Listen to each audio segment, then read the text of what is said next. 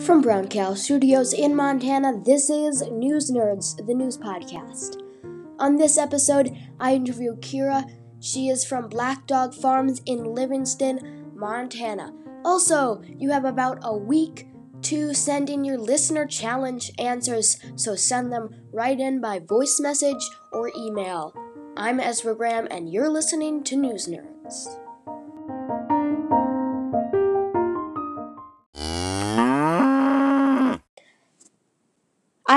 Announcement regarding our listener challenge. You have until Monday of next week to send in your answers, and hopefully, I can send the prize to the lucky winner by Wednesday. We haven't gotten very many answers, so that's why I am extending the time that you can send in uh, your answers, and you can send them in by voice message at anchor.fm slash newsnerds send them in by email at newsnerdshost at gmail.com or on the website, just click contact us and submit your answer. Thank you.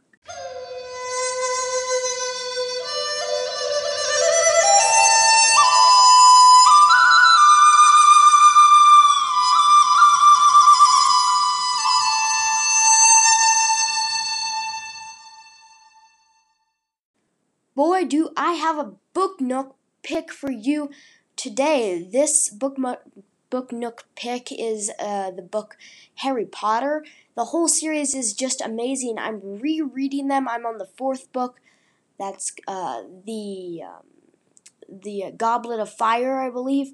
J.K. Rowling, she does the best job, and she is uh, publishing a new book later this year called The Ickabog. Um, kids are illustrating the Ickabog. It's a fairy tale, and uh, the, one day some sheep go missing in this fairy tale world, and a rumor goes around that there's a monster called the Ickabog eating these sheep. But what do they look like?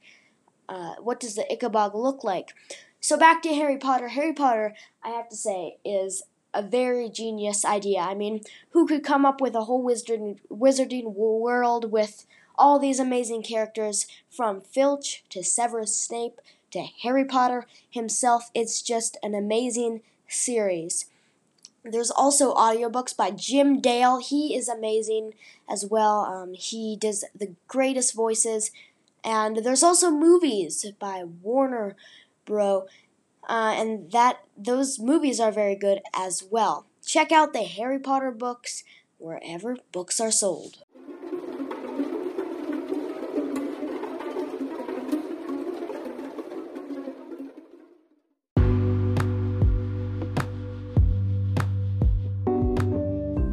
In just a second, we're going to go to my interview with Kira from Black Dog Farms in Livingston. But first, a message from me and then the latest news.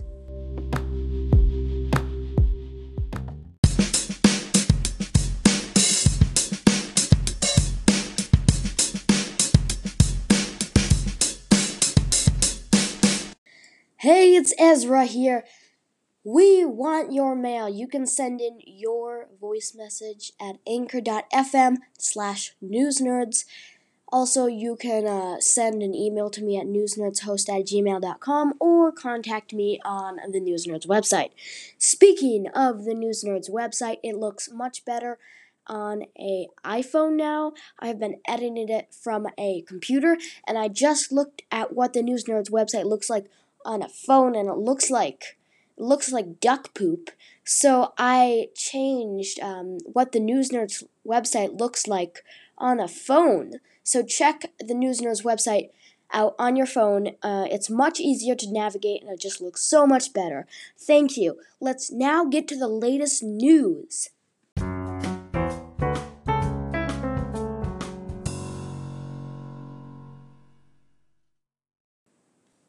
The Democratic Convention is taking place this week.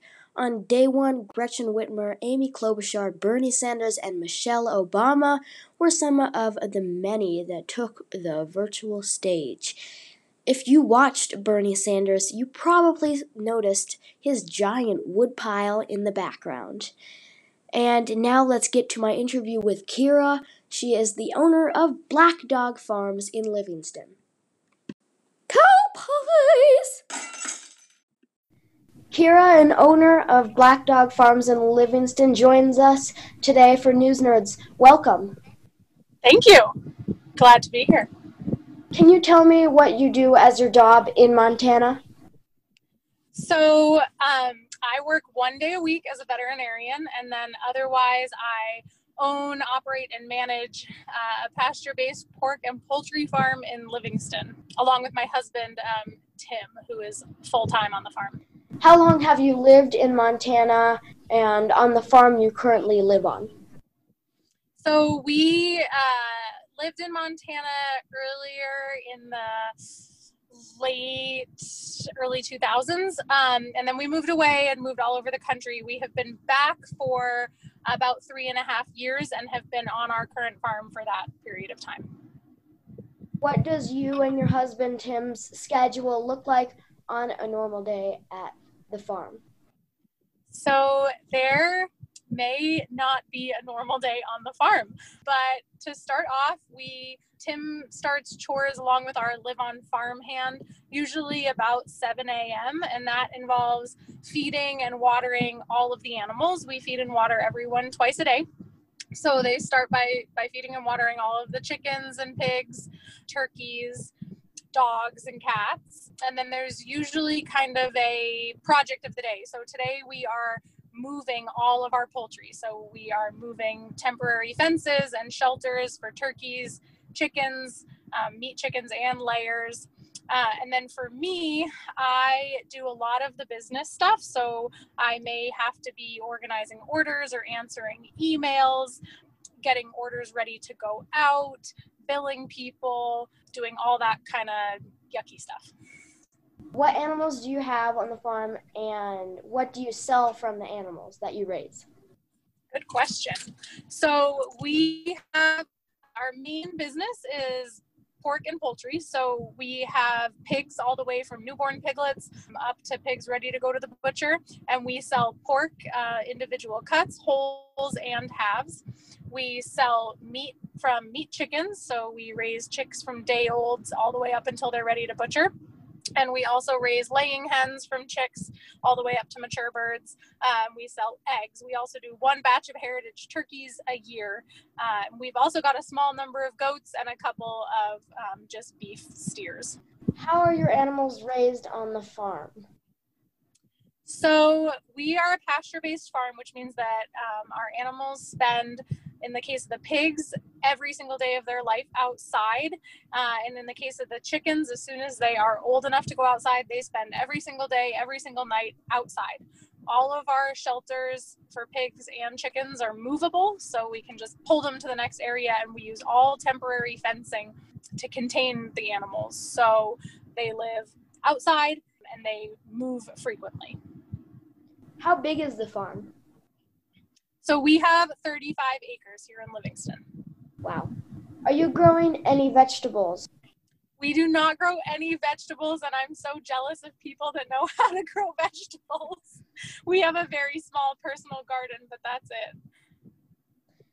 Uh, how has your farm been affected because of the coronavirus pandemic, and how have you had to uh, adapt? So we experienced a surge in demand for all of our products with coronavirus. We sold out of pork in March for the whole year. We had two and a half times the number of chickens pre-sold um, by March.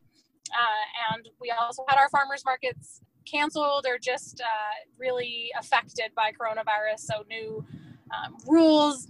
We didn't know if people were going to show up. Uh, so we basically pivoted and started doing uh, online marketing, selling um, of our products and other local growers, producers of food. So we sell our products and products from about 10 other local food producers, vegetables, honey, jam, pasta, everything you can imagine um, through an online store. And we do home deliveries once a week. So that was a big pivot in our business because of coronavirus where do you usually sell your produce and eggs to?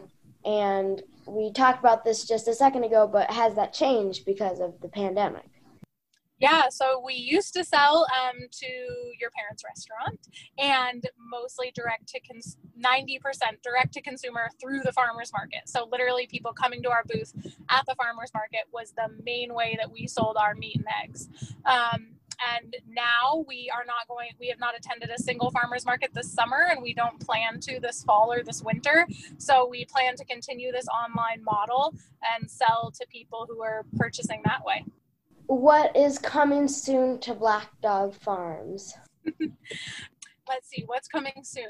We plan to continue to expand the number of pigs and chickens that we are butchering every year so that we can try a little bit harder to meet the demand for for our products. We are expand doubling our layer flock in about a month, so we're getting 600 layer chicks in about a month.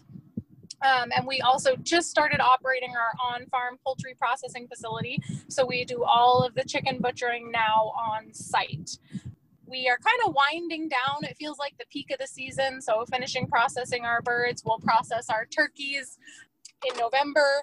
And, you know, we just, we're sending 30 pigs to the butcher in the next couple of weeks. So, it feels like we're kind of winding down the crazy season. Thank you. That's Kira, an owner of Black Dog Farms in Livingston.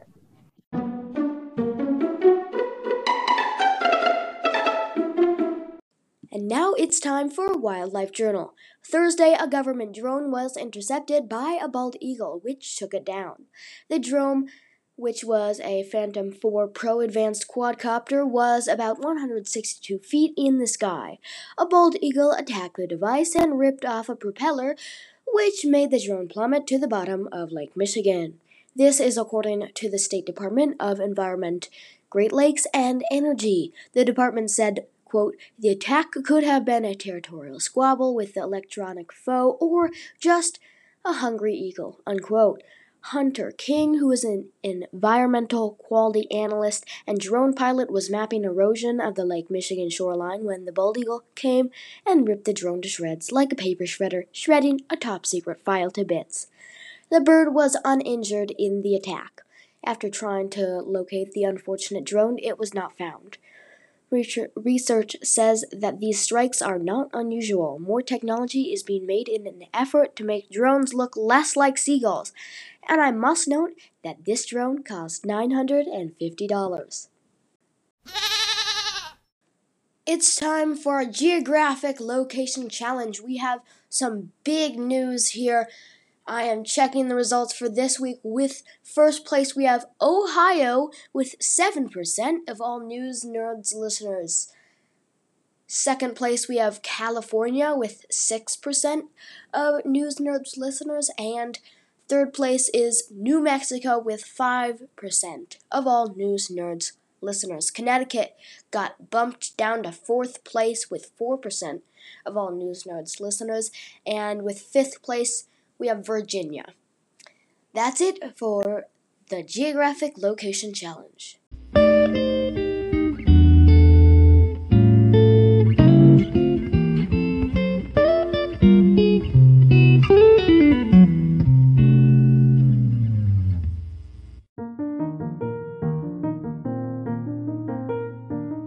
That's it for this week's episode of News Nerds. Thank you, Kira, for joining us on this episode.